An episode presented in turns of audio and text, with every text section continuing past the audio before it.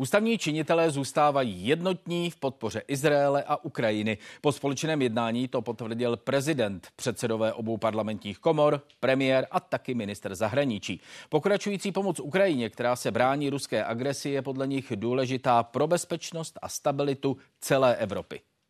Podpora Ukrajiny se pro některé občany, případně některé eh, nezodpovědné politiky eh, stává eh, určitým iritujícím faktorem. My bychom si měli ale neustále opakovat, že naše podpora Ukrajině je především motivována tím, z čeho máme naprosto oprávněné obavy. A to je agresivní Rusko, které nebude respektovat mezinárodní právní řád. Pokud bychom přestali pomáhat Ukrajině, tak jaký by to mělo výsledek? Velmi pravděpodobně ten výsledek by byl, že bychom měli e, Rusko na hranicích se Slovenskem. To přece žádný rozumný člověk nemůže připustit.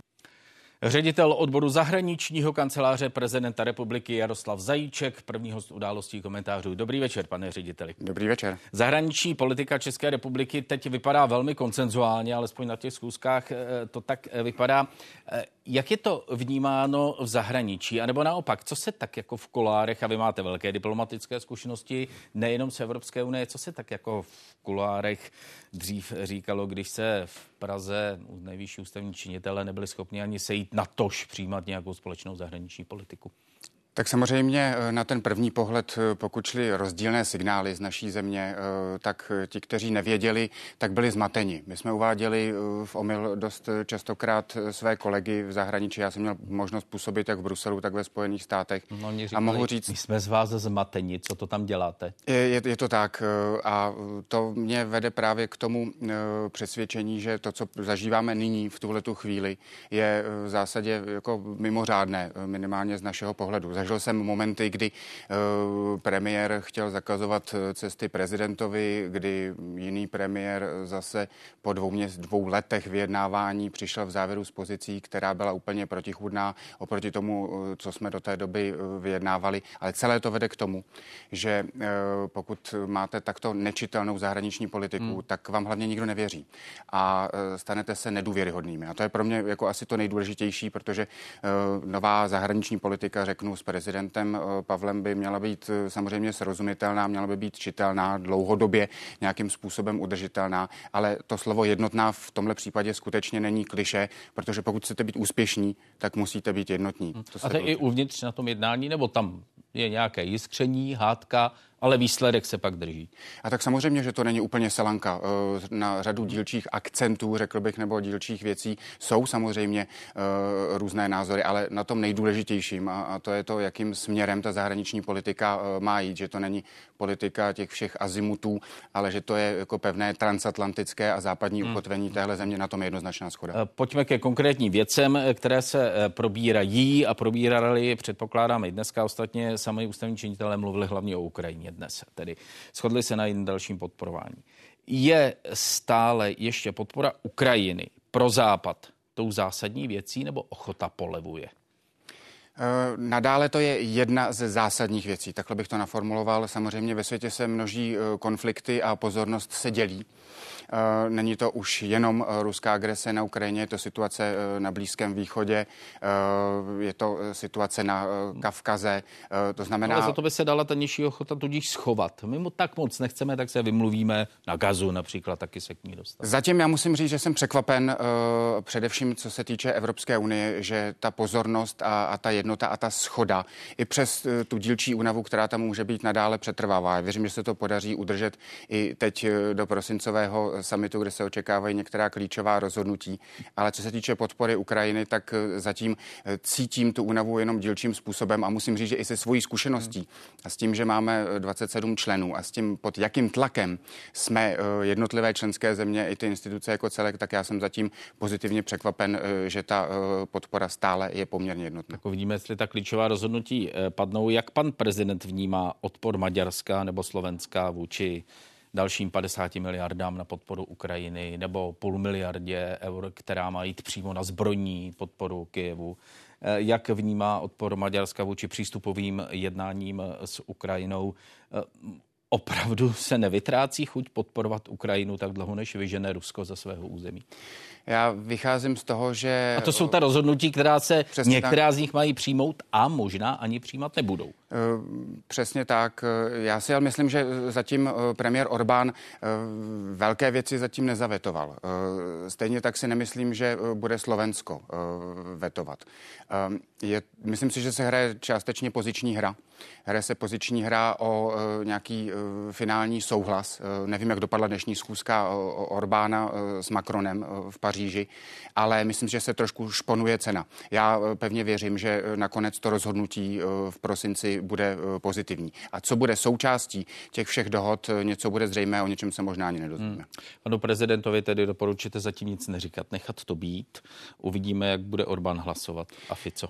Na Evropské rady jezdí uh, premiér. Ale My můžeme vytvářet, vytvářet může přesně tak. s paní prezidentkou Novákovou a tak dále. A to se i stalo, to můžu, to můžu potvrdit během Vyšegradského samitu. Přesně na tohle to uh, přišla, přišla řeč, ale uh, klíče, jak víme, drží uh, premiér Orbán. Takže uh, můžete vytvářet přímý i nepřímý tlak. Musíte uh, hlavně neustále opakovat ty teze, proč je důležité, aby uh, ta podpora Ukrajiny pokračovala, proč je důležité, aby i těch 50 miliard, uh, které bychom na ty nadcházející tři roky z, těch, z toho unijního rozpočtu chtěli Ukrajině dát, je důležité pro nás samotné a budeme věřit, že ten tlak nakonec bude takový, že se podaří najít konsenzus. Ruský prezident Vladimír Putin vyjel na větší vzdálenost, je v arabském světě. Nastává doba vystupování Ruska z jakési mezinárodní izolace a jeho opětovné etablování se na mezinárodní scéně.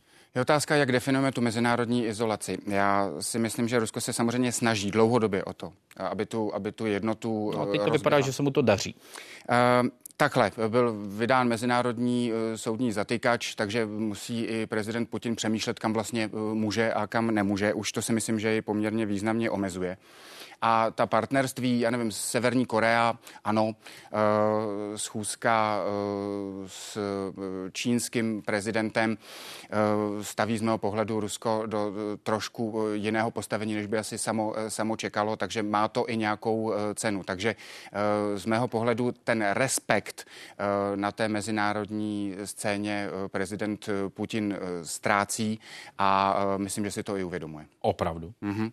Jsem, o tom, jsem o tom přesvědčen arabský svět to moc nenaznačuje teď? Samozřejmě, že ty příběhy... Eh, jak A to není čte, Severní Korea, jak kdo čte, Arábie nebo Emiráty. Je samozřejmě otázka, jak moc eh, jako pragmatický pohled eh, v tom je a je jasné, že když vyjedete v zásadě mimo Evropu a my jsme si to ověřili, že během třeba jednání válného schromáždění v New Yorku, tak ty příběhy a ty narrativy, jak se říká ošklivým slovem, se samozřejmě různí.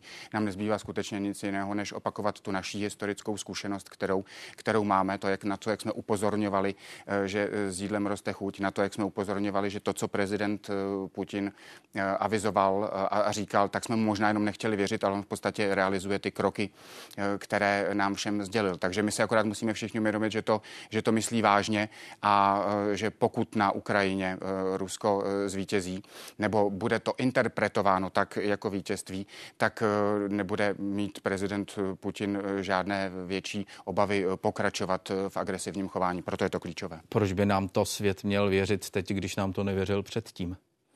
Myslím, že se poučili. Eh, do, do Paříže eh, prezident Putin nejezdí, do Berlína také ne, do Itálie také ne, takže ti klíčoví evropští hráči, eh, myslím, že prozřeli, že pro mnohé to bylo i bolestné, protože doufali, že, že vandl, duch handl skrz obchod, že se bude dát s Ruskem jednat a zjistili, že ten partner spolehlivý není a že je schopen porušit veškeré dohody, které kdy hmm. přijal. Vy jste připomněl Čínu a setkání prezidentů vztahy Číny a Ruska nebo Sovětského svazu posléze nebyly vždycky úplně ideální, spíš naopak by se eh, dalo říci, dá se toho nějak využít, získat Čínu na stranu západu proti Rusku a mělo by se to udělat? Eh, začnu tím, čím jste skončil. Myslím, že by se to mělo, mělo udělat. Eh, je potřeba udržovat eh, komunikační kanály s Čínou, mimo jiné z toho titulu, že oni mají vliv. A pokud chtějí mít respekt a prestiž, tak by se měli stát více spolu zodpovědnými za to mezinárodní dění. A to je jak směrem třeba k Severní Koreji a poskytování munice Rusku, tak třeba k Iránu směrem k jeho vztahům k, vůči, vůči Izraeli, respektive podpoře, podpoře Hamásu. Takže já si myslím, že Čína má páky na to, aby pomohla dosáhnout určité změny, musí jenom chtít. Poslední věc, bude prezident republiky činit něco na evropské úrovni a samozřejmě myslím na své úrovni, to znamená eh, s hlavami států, aby Evropská unie, stejně jako Spojené státy nebo Británie, přijala sankce vůči Hamásu? Pokud eh, si myslí, že je to potřeba. Myslíme si, že to uh, potřeba je uh, na tak těch forech, které uh, může to zmiňovat během všech svých kontaktů, během všech těch návštěv. Nejbližší příležitost teďka budeme mít pro diskuzi s prezidentem Macronem, ale myslím, že i příští rok se chystá pan prezident na řadu zajímavých návštěv a na řadu, řadu zajímavých přijetí, ve kterých tento aspekt bude určitě zdůrazňován. Mm-hmm. Takže panu Macronovi řekne co? Panu Macronovi eh, si řekne, eh, kde máme nejvyšší společný jmenovatel, co je naším nejvyšším společným eh, Já zájmem. ohledně těch sankcí. Ohledně těch sankcí, hmm. že si myslíme, že by to bylo na čase udělat. Děkuji, pane řediteli, za rozhovor. Na shledanou. Já vám taky děkuji. Hezký večer. Izraelská armáda hlásí další postup na jihu pásma Gazy v Chán Yunisu. Podle Jeruzaléma se podařilo zneškodnit řadu nových cílů teroristů Hamásu. Islamisty kontrolované ministerstvo zdravotnictví v pásmu Gazy mezi tím volá o další pomoc. Řada nevládních organizací, včetně úřadu OSN, humanitární situace popisuje jako katastrofální. Bez jídla a pití jsou lidé v některých oblastech eh, celý den. Izrael i Egypt mezi tím projevili zájem otevřít další hraniční přechod pro pomoc. It'll be the first miracle we've seen for some weeks, but it will be a huge boost to the logistical process and logistical base of a humanitarian operation. It doesn't mean to say that it will solve the security problems that, of course, I've spoken about, but it will change the nature of humanitarian access. Předseda ústavně právního výboru poslanecké sněmovny Radek Vondráček, dobrý večer. Dobrý večer. Poslanec zahraničního výboru Ondřej Lochman, pane poslanče Nadálku, dobrý večer.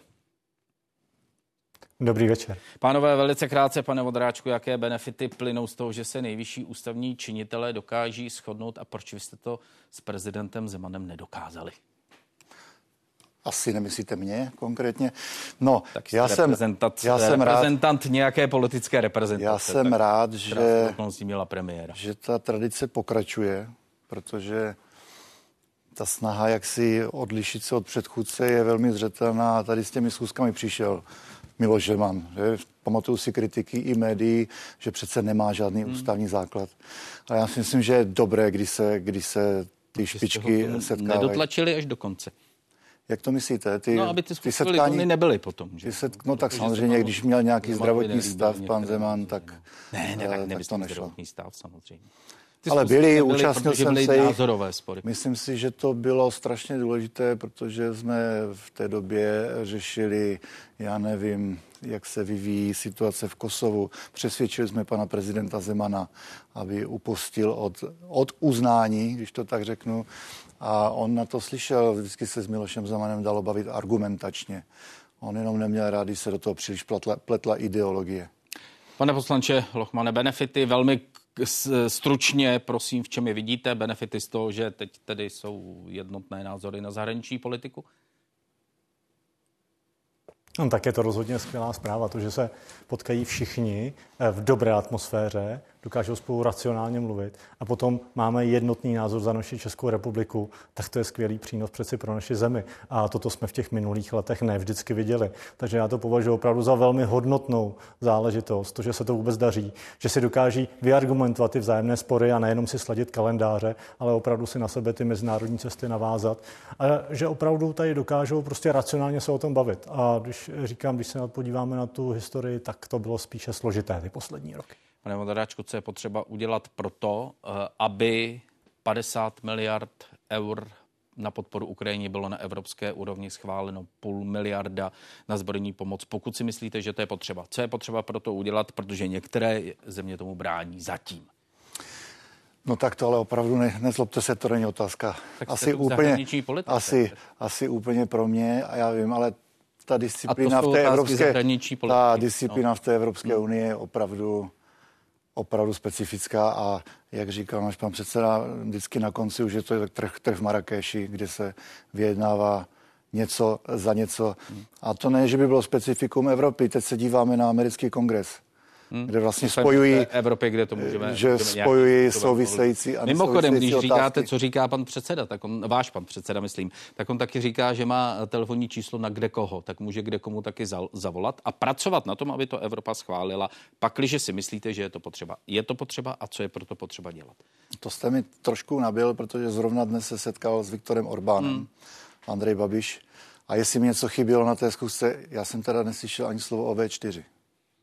A V4 je skvělý nástroj hmm. na to, jak... To mi ale neříkáte, jak, co, jestli jak je potřeba těch 50 Evropské unie. schválit a co je... Tak dobře, tak dohodl to s Orbánem dnes, že Orbán bude 50 miliard o, podporovat? To asi není úplně fér otázka, když eh, člen opozice, jestli něco dojednává, nedojednává. Zkuste si to vzít před dvěma lety, jestli byste se takhle ptal třeba Petra Fialy, jestli něco někde dojednal. To je opravdu věc těch reprezentantů.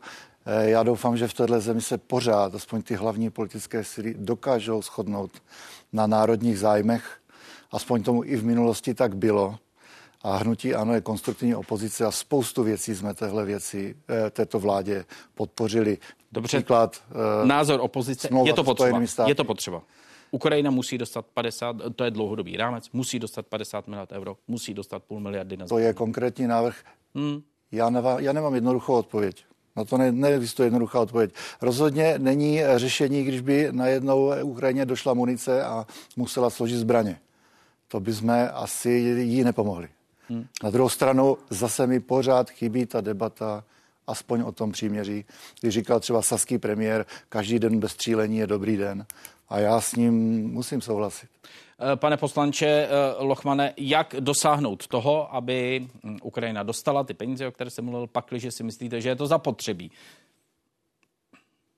A tak já si zaprvé myslím, že zapotřebí to je a máme, je to velmi jednoduché. Tak buď to eh, přistoupíme na to, co říká Putin, že obnoví svou sféru vlivu, kterou měl před rokem 89, Eh, nebo budeme mít Rusko na slovenských hranicích, anebo se rozhodneme mít to Rusko co nejdál. Tak já si z tohohle vše vybírám C eh, za mě a to je to, kam bychom měli jít. A ten problém, to, že eh, se tam nyní má posílat nějaká částka a může být různá, oni, oni, dohadují, oni se dohadují právě evropští lídři, tak já si myslím, že celkově ten problém je to, ne, že se tam nemají posílat zbraně. Ale naopak, že kdyby byla Ukrajina lépe vyzbrojená, tak ten konflikt mohl mnohem dříve skončit a mohli Rusko vyhnat. To se v danou chvíli nevede. A to, jestli se zahájí nějaké rozhovory na při, o příměří, tak je především samozřejmě o Ukrajině a tom agresorovi, který eh, porušil všechny mezinárodní mm-hmm. dohody. A možná ještě k té otázce, co, se, co jste se ptal na to, jak přesvědčit Maďarsko a Slovensko.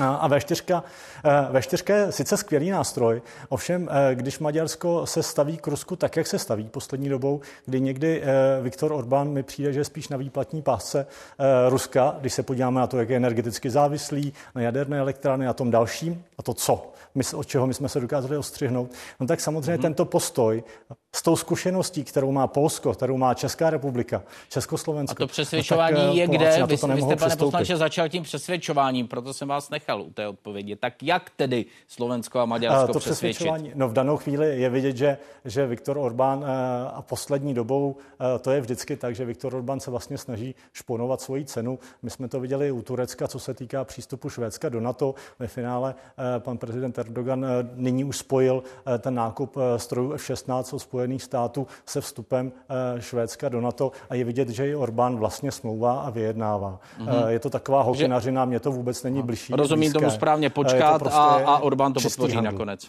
rozumím správně tomu postoji. A víte, já myslím, že z těch velkých rozhodnutí nakonec Maďarsko uh, vždycky souhlasilo a je to opravdu jemná práce těch světových lídrů se dohodnout. A třeba u uh, nového premiéra Slovenska, uh, pana Fica, je vidět, že on sice doma hodně křičí, jak s tou unii je to složité, ale nakonec je velmi pragmatický a z Bruselu se často dohodne. Takže já se tady toho třeba až tolik neobávám, jako si myslím, že s tím Maďarskem je to mnohem složitější. Eh, pane Vondráčku, vystupuje Rusko z izolace? Ptal jsem se na to pana Zajíčka, Vladimír Putin. Teď aktuální výjezd, komunikace s arabským světem. Vystupuje postupně Rusko z mezinárodní izolace? Myslím, že vám odpovídal poměrně diplomaticky pan Zajíček, že definujeme izolaci. Eh, ono úplně, opozice. Ono, ono právě asi nebylo nikdy v té izolaci nebylo. tak, jak by hmm. si Evropa nebo Spojené státy představovali. A nebylo? A možná, že to ani není tím, jak je, že by Rusko bylo populární v některých zemích, ale zkrátka třeba v těch azijských zemích nebo na Blízkém východě je spíš určitá averze proti tomu západu a proti tomu našemu mentorování a zkrátka ty pozice se mění. Mění se geopolitická rovnováha celého světa.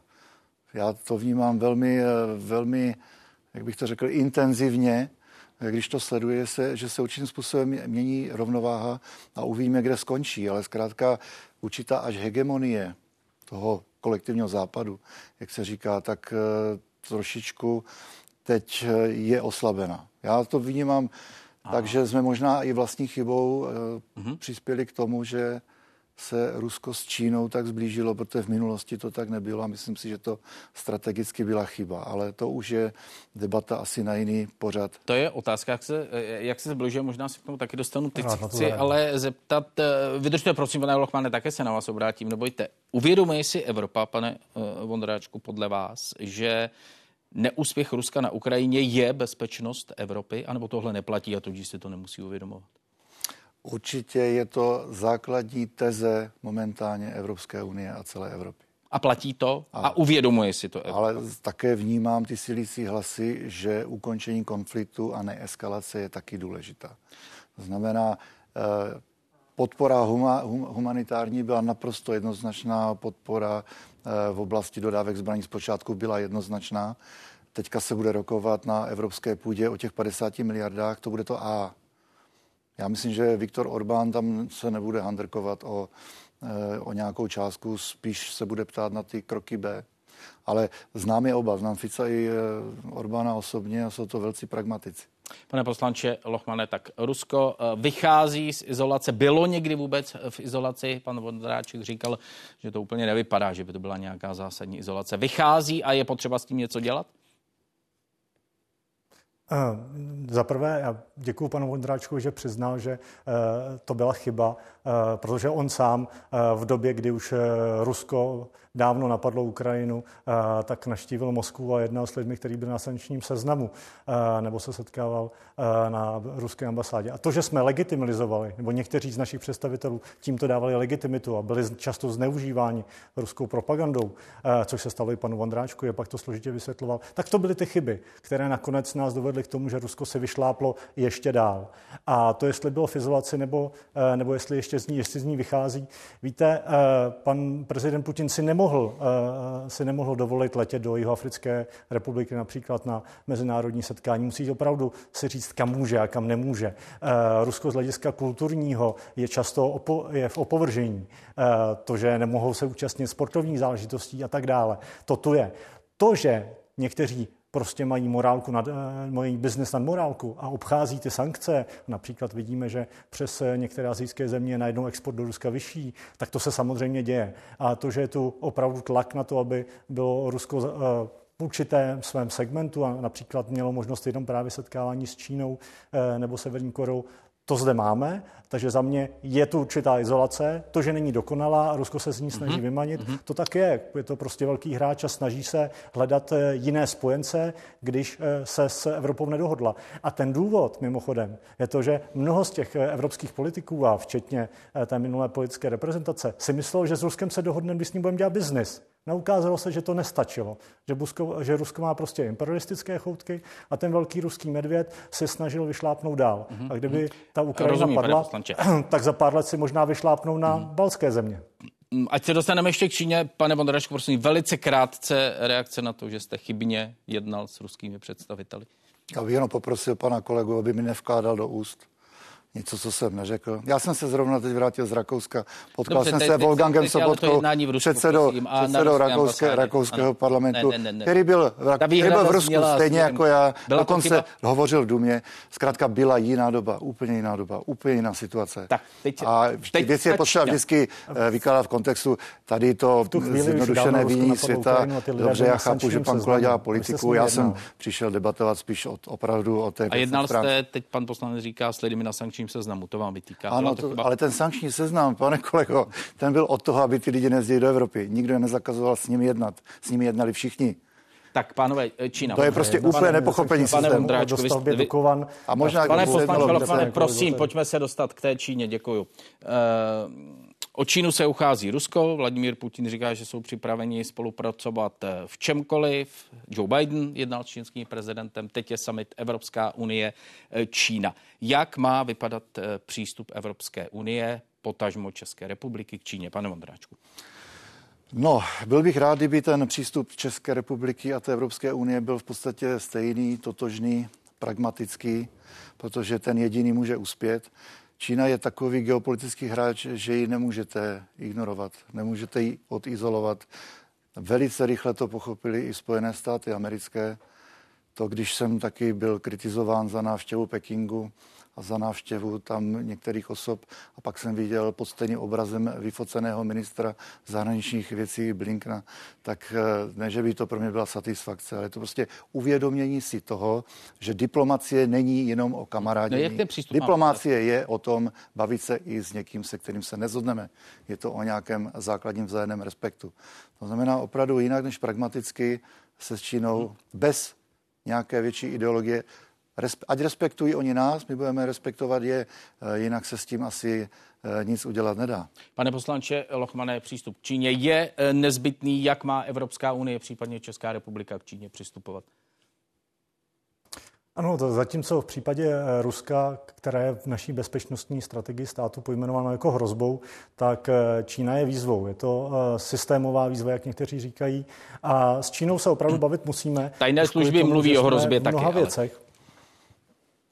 A to máte pravdu, to máte pravdu, já jsem s panem Koudelkou o tom, o tom mluvil, ale my se s nimi bavit musíme kvůli tomu, že v některých věcech bohužel jsme nyní ještě závislí. Mluvím zde o odolnost dodavatelských řetězců, to znamená, když máte nějaký průmysl, tak bohužel třeba odebírá součástku, kterou jinde nyní složitě sežené. A to naše řešení je, že musíme, ať už to jsou čipy nebo jiné záležitosti, tady polovodiče a další, eh, dostat sem do Evropy, aby jsme nebyli tak závislí eh, na tom, na, tém, na tom procesu globalizace, který, který se stal a my jsme tomu často pomohli, protože jsme chtěli věci levně a rychle a z Číny to bylo prostě levně a, a, a rychle sem k nám dovezeno. Takže my jsme si tu, sami tu závislost vytvořili a nyní se jí musíme pozbít. Nějakým způsobem musíme s Čínou uh, mluvit, ale musíme být opravdu obezřetní, protože, a já tady dám jednoduchý příklad, mnoho z lidí používá TikTok. Já když jsem se bavil, setkal jsem se s představiteli TikToku a přestal, také jsem se setkal s Národním úřadem pro kybernetickou bezpečnost, tak mi vysvětlovali, co ta aplikace všechno sleduje, co sledovat přitom nemusí a je to podobné v jiných věcech. Eh, takže třeba ta kyberšpionáž, se, kyberšpionáž je velmi eh, důležitou věcí, na kterou nesmíme hmm. zapomenout. No a... a opravdu musíme s Čínou jednat eh, a... partnersky a ne submisivně. Tak to je to, co jsem chtěl doplnit. To znamená nějak s ní jednat. A co to znamená partnersky a submis- nesubmisivně? No partnersky prostě je samozřejmě to obrov, velký hráč, ale pokud eh, víte, ta zkušenost s tím velkými je, že když se k ním budete sklánět a nebudete silným hráčem, tak oni vás vždycky využijí. O mimochodem, ono spolupráce Ruska s Čínou není moc jednoduchá. Čína samozřejmě eh, může, chce oslabit Evropu a Spojené státy, ale současně musí mít radost toho, že se Rusku eh, vlastně nedaří, a protože Rusko je částečně také na Číně potom závislé. Takže důležité je být partnerem a hledat jiné zdroje. A my hledáme, ať už to je, co se týká energií, anebo právě těch důležitých technologií. Pánové, oběma díky za rozhovor v událostech komentářích. Naschledanou. Naschledanou. Moc děkuji, pěkný večer a hodně zdraví.